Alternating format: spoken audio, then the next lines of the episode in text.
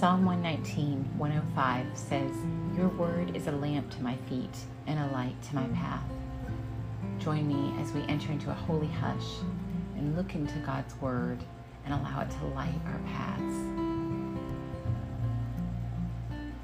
As we consider the narrative of Luke chapter 1, there's a section where Zechariah is singing a song. He's filled with the Holy Spirit, and the scripture says he's prophesying, and he says about his child, You, my child, will be called a prophet of the Most High, for you will go on before the Lord to prepare the way for him, to give his people the knowledge of salvation through the forgiveness of their sins, because of the tender mercy of our God, by which the rising sun will come to us from heaven to shine on those living in darkness and in the shadow of death, to guide our feet into the path of peace. To shine on those living in darkness and in the shadow of death, to guide our feet into the path of peace. What does it mean to live in darkness and the shadow of death? I think about the trees at my home, and I love to have Christmas trees, and I fill them with lights, and it's my goal to string more lights on them every year than the year previous. Nothing bothers me more than when someone forgets to turn the lights on. I'd like to leave them on the entire day and night. I don't ever want to turn the trees off. Sometimes my husband will turn them off at night, and I might come home from work and no one's turned them on all day. I hate to look at that tree darkness when I know that there's the hope of light, there's the beauty of light.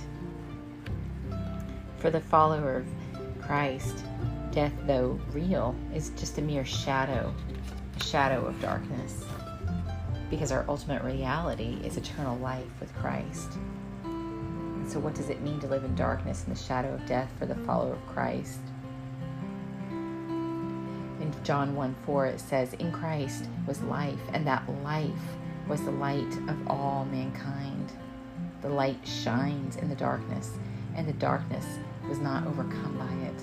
And so, light and life are associated with one another, they're connected, intertwined. Verse 9 goes on to say that the light that gives light to everyone was coming into the world. And we know that's what Advent gives us the light came into the world. It came into a place where people were living in darkness. Advent is the switch flipper. It's the moment that light was turned on for all mankind. Jesus promised his followers in John 8:12, "I am the light of the world. Whoever follows me will not walk in darkness, but will have the light of life." And 1 Thessalonians 5 5 reminds us, You are children of light children of the day. We are not of the night, nor are we of darkness. And remember, yesterday we talked about naming and how God chooses names. And He's chosen names for you and I. God names His followers children of light, not of the darkness. This world will name and rename us names of the darkness. That's not who we are as followers of Christ. And if we, with Mary, say, May it be unto me according to your word, then we will accept and live out of this new name, Child of Light. What does that mean for you and I at Christmas and always? It means peace with all mankind. Listen to 1 John where it says, God is light and in him is no darkness at all. If we say we have fellowship with him while we walk in darkness, we lie and do not practice the truth. But if we walk in the light, as He is in the light, we have fellowship with one another, peace with all mankind. And Zechariah said that Christ would come to shine on those living in the darkness and in the shadow of death, to guide their feet into the path of peace. This is why Zechariah prophesied that as we experience the salvation of the Messiah, Christ, light would shine on us who live in darkness, and the shadow of death would be gone, and our feet would be guided in these paths of peace peace within and peace with others. Or, as First John puts it, fellowship with others. Have you ever considered that broken relationships are not intended for the believer?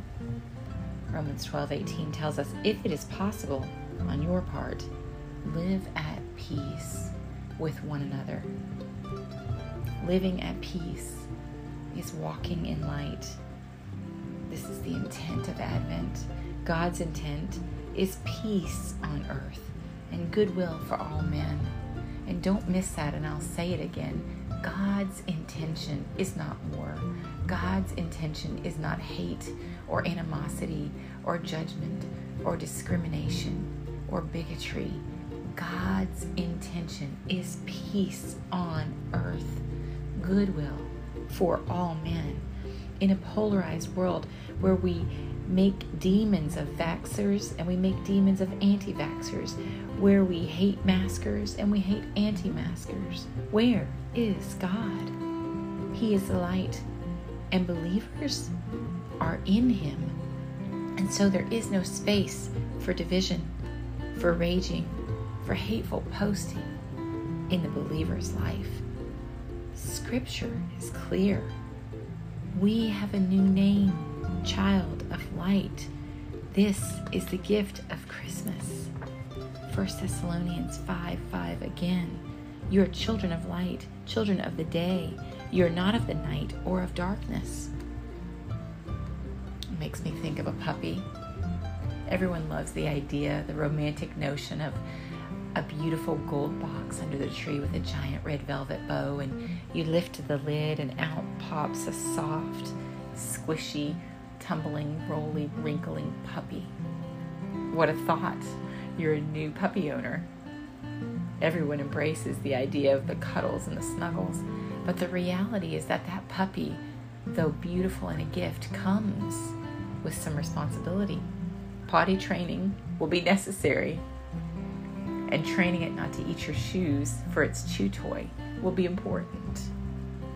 When we open salvation, it too is an amazing, incredible, unfathomable gift. It means we identify, though, as children of light, and children of light walk in peace. We will walk in peace as children of light. Is it possible that there are some shadows that need to be removed from your life? some light switches that need to be turned on so that you fully embrace the gift of Christmas? Wouldn't it be wise if we're truly entering a holy hush to do the work of walking in the light, to ask the Spirit to show us where we're not walking in paths of peace, where we're walking in the valley of the shadow of death, and where He is opening the door so that we can walk in light. Mend the relationships in your life. Certainly, it's possible that relationships can't be mended because the party refuses. But don't let that party be you. And the prayer of serenity says, God grant us the courage to change the things we can, the serenity to accept that which we cannot change, and the wisdom to know the difference. Mend what you can insofar as is possible for you live at peace with all men. Don't post your opinions and on Facebook and on Instagram. Instead, start posting truth. Truth is always peaceable because it is the person of Christ and he is the prince of peace. Don't hold to the shadows. Enter fully into the light. My home is filled with lights at Christmas. The mantel, the shelves, the door, the reeds, the trees. They twinkle, they sparkle, they glow. They warm the space. But when people see me, do they see lights? The tree so full of light that its glow can be seen from a great distance, guiding a world of darkness into the good and great light, the one true light? Walk in light. Advent is just that our invite to leave the night and walk in light. Ephesians 5 8 says, For at one time you were darkness, but now you are light in the Lord. Walk as children of the light.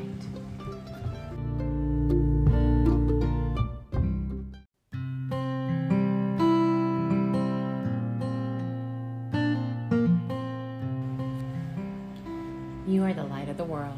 A town built on a hill cannot be hidden. Neither do people light a lamp and put it under a bowl. Instead, they put it on a stand, and it gives light to everyone in the house.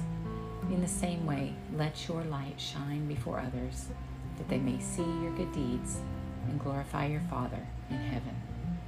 Let your light shine.